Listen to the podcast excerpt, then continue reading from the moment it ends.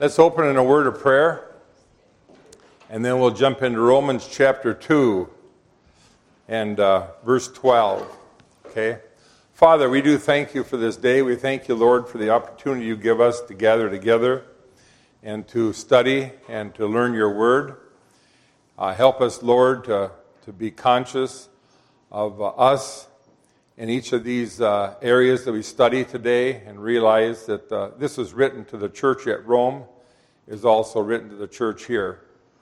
And Father, that we can apply things to our life, help it to change our life, give us understanding through the work of your Spirit. And Father, that what is taught today would be honoring to you. We ask it in Jesus' name. Amen. So, Romans, where were we? I'm going to leave the cap off that because I think I'm going to need water today.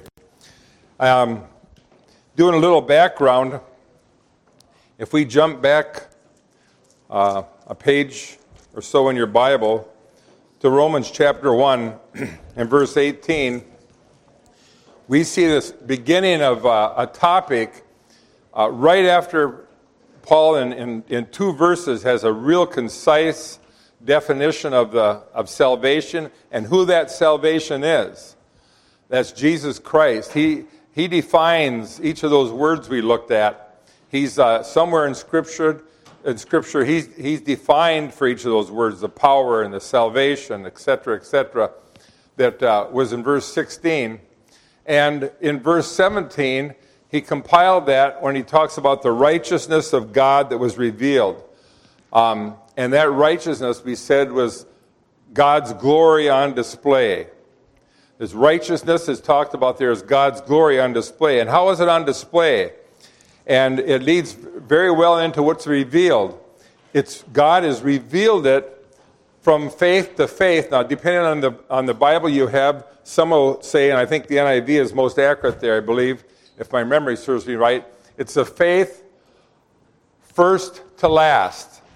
In other words, it's the same faith that we see in the Garden of Eden after the sin and what they were looking forward to, and now it's that same faith here that he's addressing the church at Rome as they look back to the life and crucifixion of Jesus Christ. Jesus Christ is salvation. He is the person of salvation. That's very important for us to always remember when we're talking to people. And so he talks there about that God's glory is on display. And we're going to see that magnified in today's lesson too. It's on display. And then he ended that, he says, the righteous shall live by faith. Now, if you have a King James, or you go back to the King James, the just shall live by faith. And I think an accurate translation of that does not harm the text at all, but at least to me makes it clear, is the just out of his faith shall live. We're going to see that later in the lesson today too, so I don't want to jump ahead of myself. The just out of his faith shall live.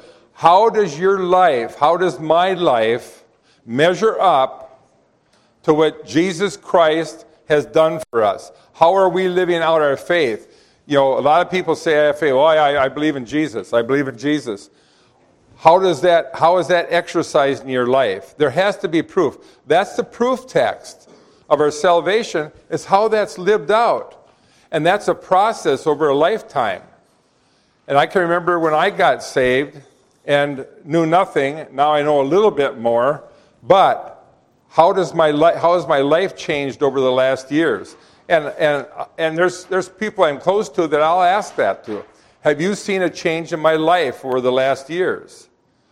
A change that is exhibiting the faith that God has given us. We have to ask ourselves that. And then he jumps right in, he says, for the wrath of God. And now he's spending a long section here on the wrath of God. And what does he say about the wrath of God? The wrath of God has come because truth is suppressed. Now, what does that mean? You can't suppress something you didn't know. So there has to be knowledge in order to suppress it.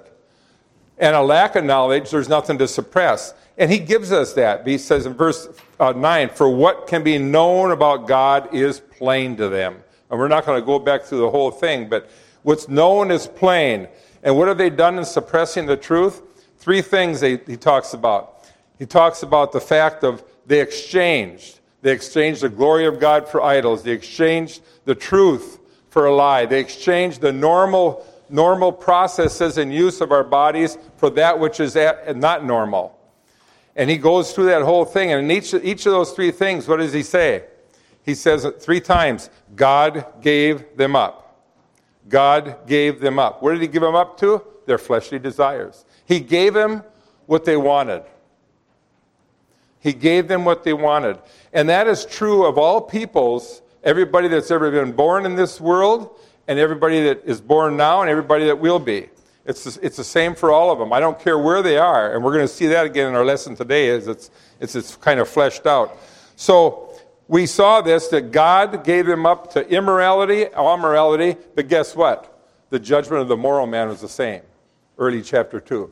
So whether it's the immoral, the amoral, or moral, they're all judged the same. They're all under judgment because none of them has measured up to the righteousness of God that he demands. And because of that, God sent an offering, a propitiation, a substitute for God's wrath upon us. He sent, and we understand that. And remember, through this whole thing, I have to keep reminding myself, especially what we went through last week and now this week, God's writing to a church, or Paul's writing to a church here. He's writing to Christians in a church. Does that mean everybody in that church was saved? We don't know that. But he's writing to Christians. And I believe what he's doing is twofold. One, he's telling them where they came from. And secondly, he's telling them what they're subject to revert to.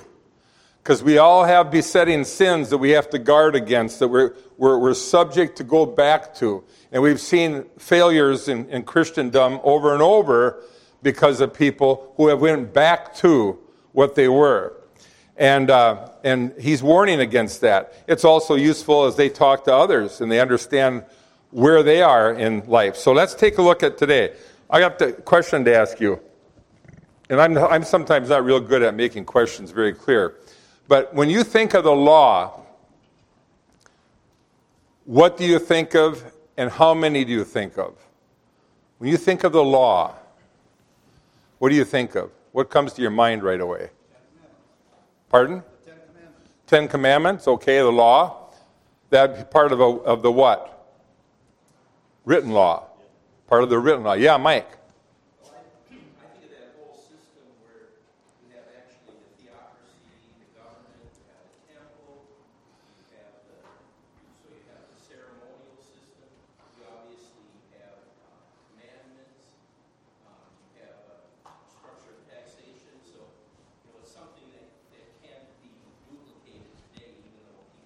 Okay, and I would put that part under the written law, the instruction given to Israel. Is there another law? Well, let's see. We'll let the Bible tell us.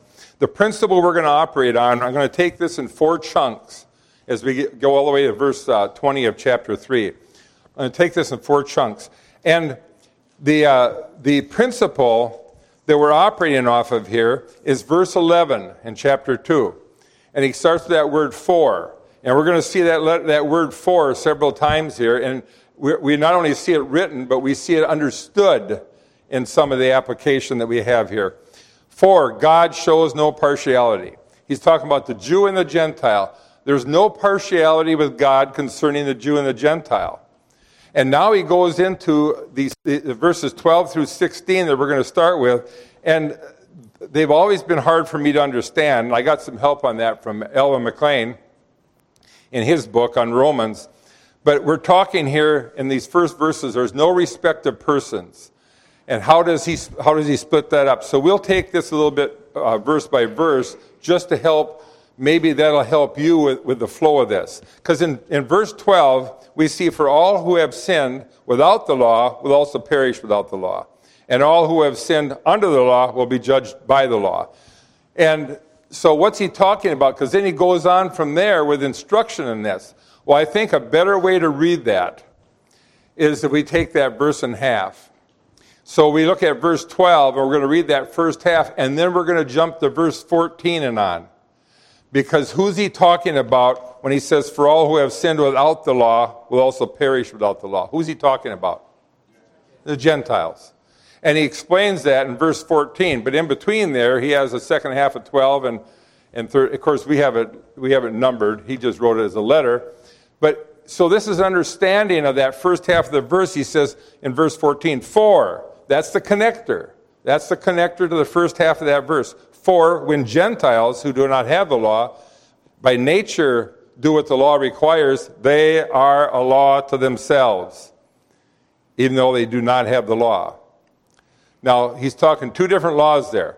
The first one, when Gentiles who do not have the law, he's talking about the written law, the law of Moses, if you will. We'll apply it that way, the law of Moses. But then when he goes on, he's not talking, every time he says law, he's not talking about the written law of Moses.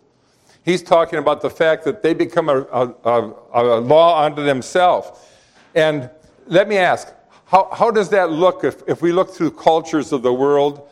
Now, when I was a kid, and people would talk, and I didn't go to a Bible preaching church, but they'd talk about these people who've never heard the word. Now, the assumption was that we as Americans are Christians, and then you have the rest of the world. That was the assumption that's operated under. And how can God send them to hell? The other question that is always asked is, okay, are people judged on what they know?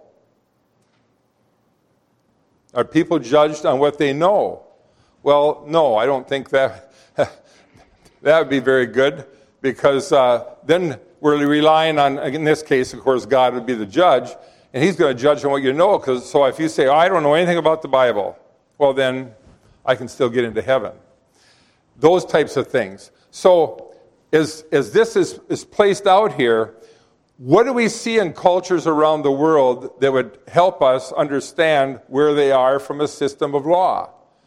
Do some of these cultures, let's say in countries who have not been evangelized, do they have rules and regulations? Yes. Some of them are a lot more harsher than we are. Do some of them have rules and regulations on theft? Yeah, you lose your hand if you're caught stealing. Do some have it on adultery? Very much so. There might be a lot of other perversion, sexual perversion, but they have rules and regulations on adultery. Do some of them have rules and regulations on honoring parents? My mom and dad, they owned this big 3-story house in Rochester, just down from St. Mary's, and on the left side, on the north side, it's still there. And they rented out rooms. Well, one of the renters was a guy from Turkey.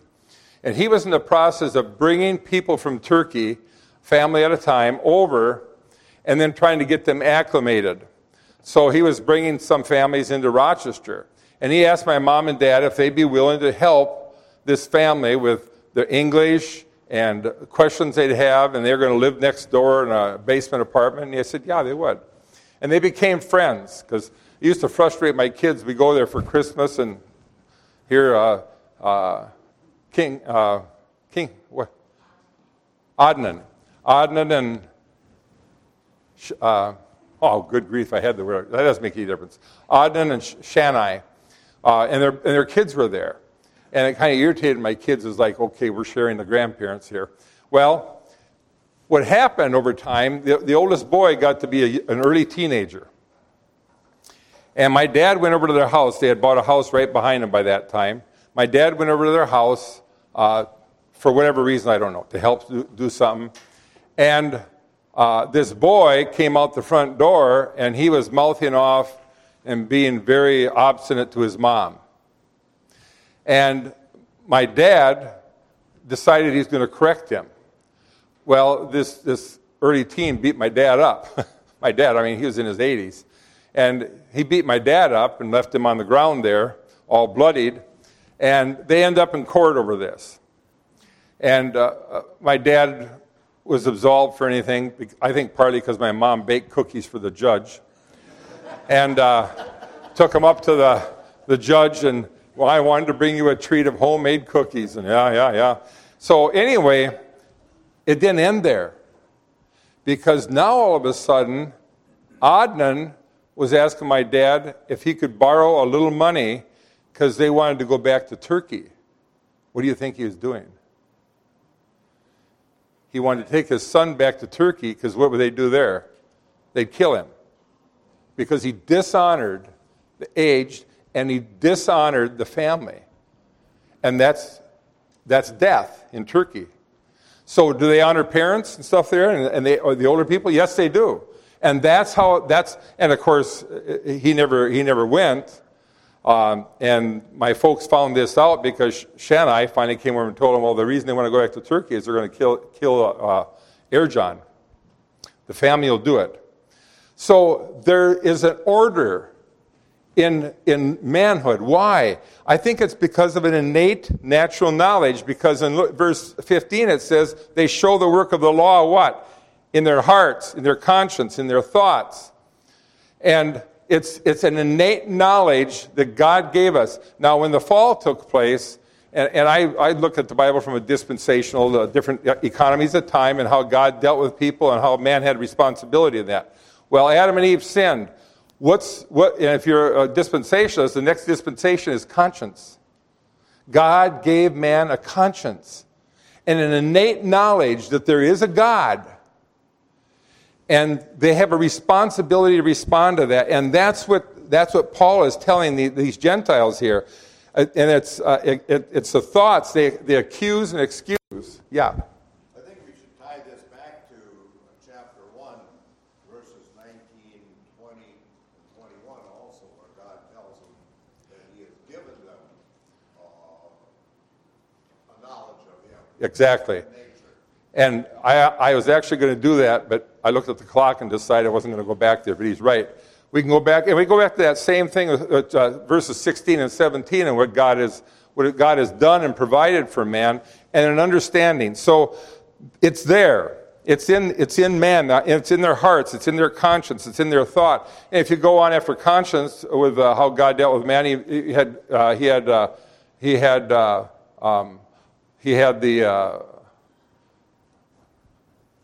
I just had it in my head. That's all right. We'll just forget it. Government. He came with government. Then he came with promise. And he came with law. So he has all these ways. And these things all are traceable to the history of man. So that's a very important part of this. And the bottom line is here. Neither the Jew or the Gentile has ever reached the standard of righteousness that God wants. Because now in the second half of verse 12, it says, and all who have sinned under the law will be judged by the law. For it's not the hearers of the law who are righteous before God, but the doers of the law who will be justified. We saw that in James. So the matter of the doers of the law, well, they hadn't done that either. The Jews hadn't measured up to that. And he comes to verse 16, he kind of ties it together. He says, on that day, when according to my gospel, God judges the secrets of men by Christ Jesus. So Jew or Gentile is headed for the same thing, and that's what? The judgment. Now, he's talking to a church here. So I got to believe the main application there is the judgment seat of Christ. Because there obviously was probably some difficulty yet in this church with the Jews and who they thought they were, and the Gentiles and who the Jews thought the Gentiles were. And we'll see that here in a little bit. But there's an issue there, but it's written to the church. But judgment's also there at the Great White Throne Judgment for the lost of all time. That's after the kingdom. So however you believe that application is there, he's writing to a church and he's talking to these people that there's going to be a judgment that applies to us. How we treat each other, how we act towards each other. Do we hold animosities? Do we hold on to little bits of dislikes and stuff amongst ourselves? God knows all that and we'll be judged by that. Well, then we go on to verses 17 through 29. There's nine distinguishing marks of the Jewish people. And I titled this, Are the Jews responsible to the Gentiles? Do the Jews have a responsibility to us, the Gentiles? We know we have a responsibility to them. And in the church age, we're a Gentile church. We have a responsibility to Jews. That's why we support Jewish ministries. And we have to have an understanding, if we ever had a Jewish person visit here, we talk to them, what are we dealing with? Where is their mindset? And we want to ask those questions. But verses 17 and on, But if you call yourself a Jew, because now, you know, he hit the Gentiles with, let's say, 3 verses there, but now he goes on to the Jew and talks to them for a long process here again into chapter 3 about their responsibility. And what are the privileges that the Jews have enjoyed? Well, you can read them in verse 17 through 20, and I'm just going to mention them off. 1, they possess the name of a Jew. That came from the tribe of Judah. They were named the Jew. That's distinct as God's chosen people. 2, they rely on the law of Moses. They are proud that they have possessed the law of Moses. But the problem was they relied on that law as their salvation. And their description of the law, we know how the Pharisees have corrupted that. And really distorted the law as God had provided, but the Jewish people rely on that. It's totally a work situation. And they rely on it for deliverance. 3, they boast. Now, pride and boasting, we've all been guilty of that. But in this case, it can be bad, it can be good, because we do know that Paul boasted in 1 and 2 Corinthians, but it was good. So there's a place where it's good to understand who you are. We can boast the fact, if you're saved, that we know Jesus Christ is our Savior, and we have salvation, and our future is already taken care of by the grace of God. Now, to be prideful about that isn't right, but we can boast that if that's how the word can be used. They also knew God's will. It said they know His will. They knew God's will. They had all that instruction, and yet they weren't following it. 5, they approved what's excellent or approved what's superior. They had the ability to distinguish the things that really matter. God showed them that. It was all God providing this. But we're talking here, Paul's talking to them from a standpoint that they become prideful in this. This became a part of who they were, and it was a pridefulness. The last 4 things here involve the Jews' sense of people and their superiority to people. They were to guide the blind. They were a light to those in darkness. And their application to that is to Gentiles. Now, is that a proper view? Were they supposed to be a guide to the blind and a light in darkness?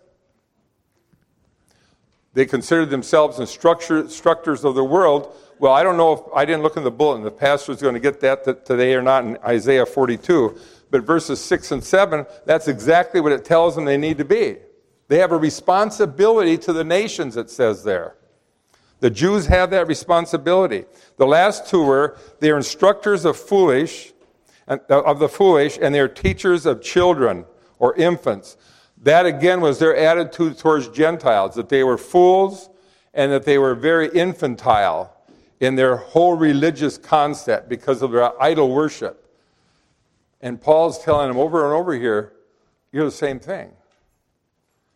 You have these distinguishing things in your life, but you're not following them. So what's his conclusion? Well, if you go down to verse 29, and he goes on, he says, you then, in verse 21, you then who teach others, do you not teach yourself? While you preach against stealing, do you steal?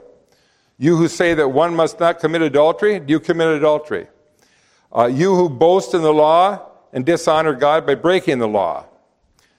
And it says, you abhor idols, but do you rob temples? So there's a series of questions there. Now, why did he pick those 3 things? I'm not sure. My own, if you want to call it gut feeling, is these were things that the Jews had been guilty of, and it was known that they are guilty of. Now, when it talks about robbing temples, I believe what that's alluding to is a practice that was in Deuteronomy that was absolved by God not to do. And that's that if you find, you go into the nations like the Canaan land, and you find all these idolatrous altars, and they have gold and silver and precious stones in their idols. You don't rob those idols. You don't take them and have them for some kind of gain. You just burn them. You destroy it. Well, obviously, they were doing that. At some point in time, the Jews were taking those and keeping it for their own selfish gain. And And he's naming that here. Paul is naming that. And he goes on in verse 24, he says, "For as it is written, the name of God is blasphemed among the Gentiles because of you." So here's this whole, the Gentile nations. And God is telling the Jewish people here, you know what? The way you've behaved and the way you've acted with all these distinguishing things that I've given you, that whole list of 9, and the way you've behaved in that, you have blasphemed my name before the Gentile nations. Now, I would guess that, especially in this church, the saved Jews were probably very humbled by this. And they probably changed their attitude and how they viewed their fellow Gentile believers in this church, because Paul hit them pretty hard. So the one thing here that they were responsible for, of course, was the law. And that's what he's alluding to here in these verses 17 through 24. Now he goes on to circumcision. We're not going to spend a lot of time there because I want to get into chapter 3. But in circumcision, when was circumcision given? Abraham. It was given to Abraham. And it was given as what? Pardon? The sign of the election. Yes. A sign to the Jews as God's chosen nation. Now, when was that given? Anybody remember the date? About 2100 BC. When was the law given?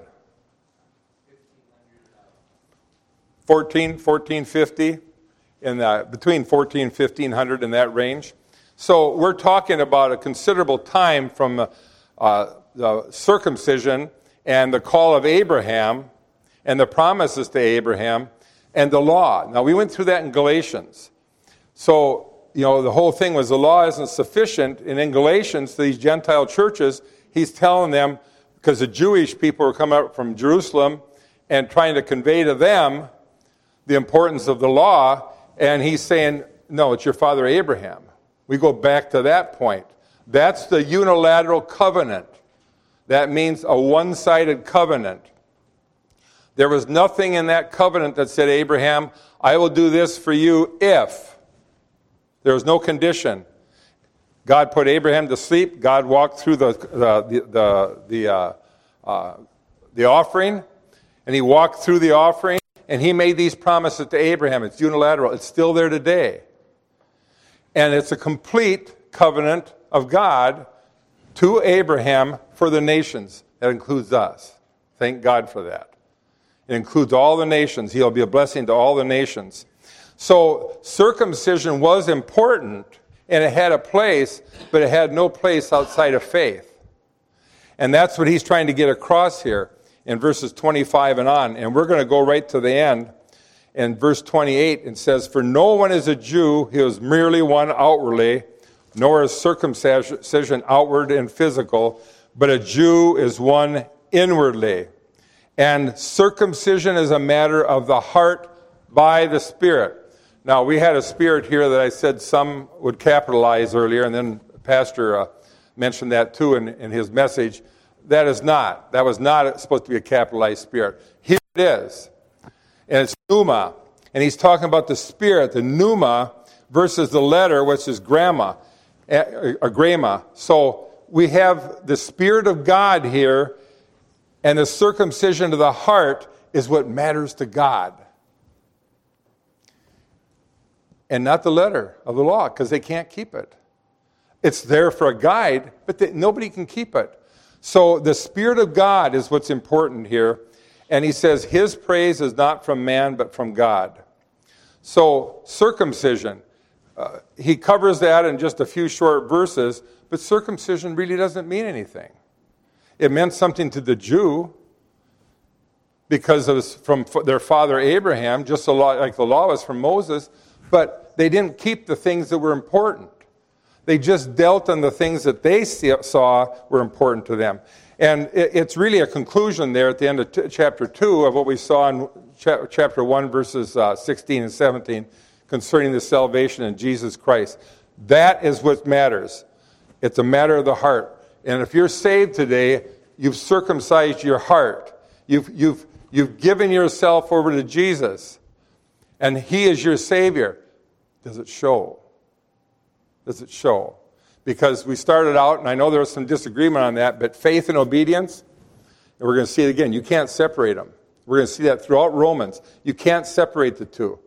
If you have faith, there's going to be obedience to the Word of God. If you have faith, or I have faith, we are going to obey the Word of God when it crosses our path. Do we slip? Do we fail? Do we sin? Yes. But there's a rebound that comes back. Why? Because we truly have faith. So let's look at chapter 3 here, the first 20 verses real quickly. There's a series of anticipated questions. I got an interesting one.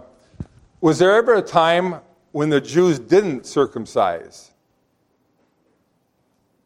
I believe that it kind of fell into disuse when they were enslaved in Egypt. I think there was kind of a renewal.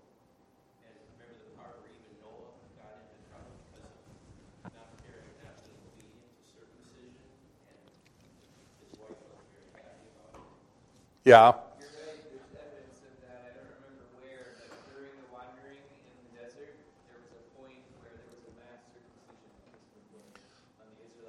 Yes, there was a mass there. Now, where I was thinking of is the Maccabean period, the intertestamental period, in the 160 BCs, because the Jews had become Hellenized, many of them. And in order to fit in with the Hellenization, they chose to disregard the law of Moses, disregard, and not all of them, but many of them, disregard circumcision, and fall under the idolatry of the Gentile peoples. And that happened, of course, with Alexander the Great coming through and Hellenizing. Everybody had to learn the same language, the cultures, the religion was all supposed to be tied in the same. And that was come to a head with Antiochus Epiphanes. Remember, he's the one that slaughtered the pig on the altar, desecrated the altar of God. And he made circumcision a capital offense. If you circumcise your child, that's a capital offense. And so during that time, you saw a lot of that go away. Now the real devout Jews held to it. They pushed back. They fought, and it came back into the Jewish custom. And of course, that's I think part of the reason you see the Jews so tied into circumcision in the New Testament. And their view of the law, because they almost lost that. They almost lost that during that time of the intertestamental period. So in chapter 3 here, we see a series of anticipated questions that Paul gets from the Jews. I don't think this is actual questions. I think these are what he's anticipating as he says, then what advantage has the Jew? Or what is the value of circumcision? Much in every way to begin with. And then he goes in. The Jews were entrusted with the oracles of God. And we're forever thankful to them for that. The Old Testament prophets and the written word of God. The Jews were entrusted with that. That's why God chose them as a nation. And but the Jews' lack of faith is in contrast to God's faithfulness in the next verse. Because he says, what if some were unfaithful? Does their faithlessness nullify the faithfulness of God? And that's a reference back, I believe, to the Abrahamic covenant.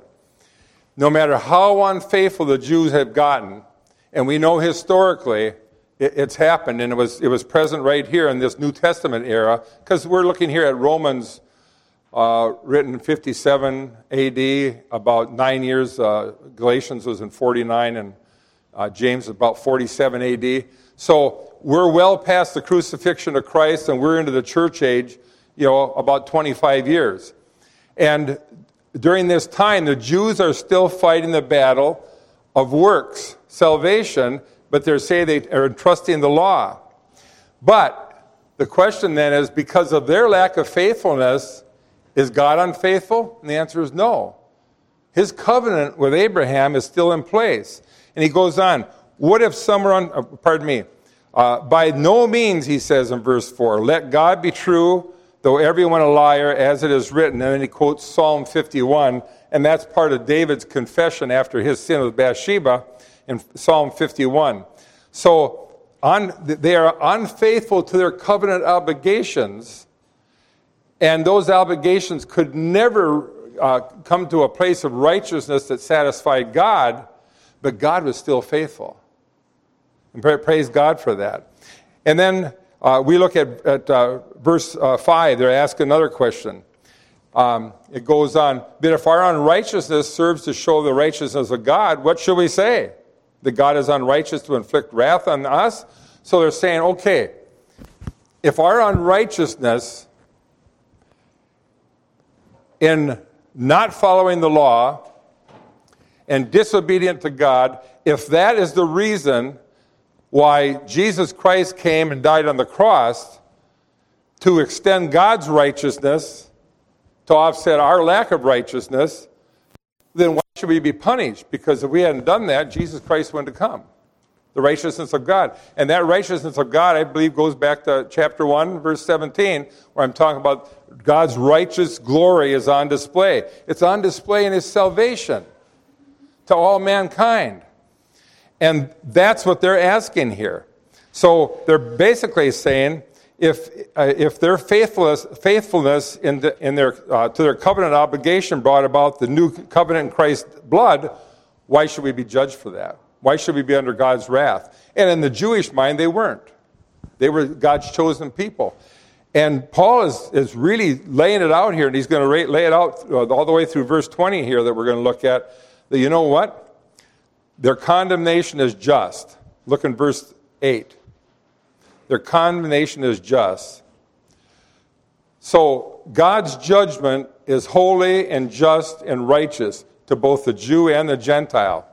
And he goes on in verse 9, he says, what then? Are we Jews any better off? No, not at all. For we have already charged all, both Jews and Greeks, are under sin, as it is written.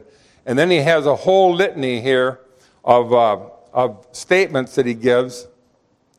And these are coming from, I'm not going to turn there, but you can look them up. Many of them are in the Psalms. There's some in Isaiah. There's one, I believe, in Jeremiah. None is righteous, no, not one. He's establishing, he's leading up now to the whole topic of justification. That's where we are next week, starting in verse 21. None is righteous, no, not one. No one understands, no one seeks for God. All have turned aside, together they have become worthless. No one does good, not even one. Now, he's quoting Old Testament scriptures that these Jews should know. And the application isn't pointing at the Gentiles. The application is to all, Jews and Gentiles. Their throat is an open sepulcher or grave. They use their tongues to deceive. The venom of asps is under their lips. Their mouth is full of curses and bitterness. Their feet are swift to shed blood. In their paths are ruin and misery, and the way of peace they have not known. There is no fear of God before their eyes. Now, what did verse 9 say? Jews, are you any better off? And this whole litany is applied to the Jews. And it all comes out of the Old Testament that they claim they know so well. And Paul was a Pharisee. He knew all this, and he didn't abide by it either until he got saved. So this whole litany here of telling the Jews. Now, we shouldn't sit here as Gentiles and say, oh, yeah, see, I always knew those Jews were a different bunch. No, because he says all. In the end, he says all. So let's close this out in verse 19. Now, we know that whatever the law says, it speaks to those who are under the law, so that every mouth may be stopped and the whole world may be held accountable to God. So the first part of that phrase is the Jews, those who are under the law. But I think it's expanded because I think it applies to both laws. I believe it applies to the Jewish law, and I might be wrong on this, the Jewish law, but I think it also applies to the innate knowledge that we are given, which is part of the law of the Gentiles. Because he says that they're accountable to God, that speaks to those who are under the law, but then he goes on and he talks about the whole world. And if you got notes there from John MacArthur, he'd see it that way too, that the Jew who received the written law of Moses is guilty, and the Gentiles who have the laws written on their heart and their conscience and their thoughts are guilty. It applies to everybody. And this is a neat thing when you think about it, because he's dealing here with a church that's primary Gentile, but there are Jews in it. And you know what? That what he's been giving so far through 320 is the effect to draw them together. We kind of get very comfortable with positive preaching, don't we? We can sit there and say, yeah. But how about when there's judgment preaching? And we see ourselves in that, and we kind of get squirmy and uncomfortable.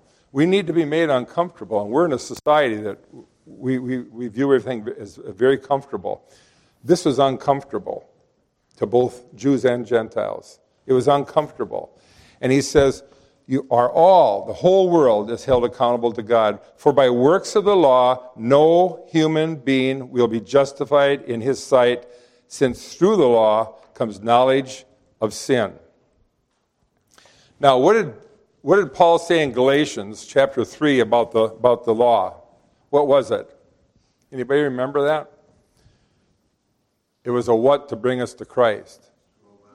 It was a schoolmaster. Now, there's different terms used there. Guardian, I think, is probably what the ESV would have. But it's a schoolmaster. Now, that, to me, is a very good picture, because the schoolmaster had the attention of the students, and if they didn't, they made sure they got the attention of the students. Why? Because it was important. And he's saying here the law is that schoolmaster. It's that schoolmaster, that lesson, if you will, that instruction that was to bring you to Christ. So the Jew can't glory in the law of Moses and give everything, all the credit back to Moses and say that's sufficient, because we obey the law of Moses. No, you don't. And besides that, it was never meant to be the final thing. That's why you had a sacrificial system that operated every day.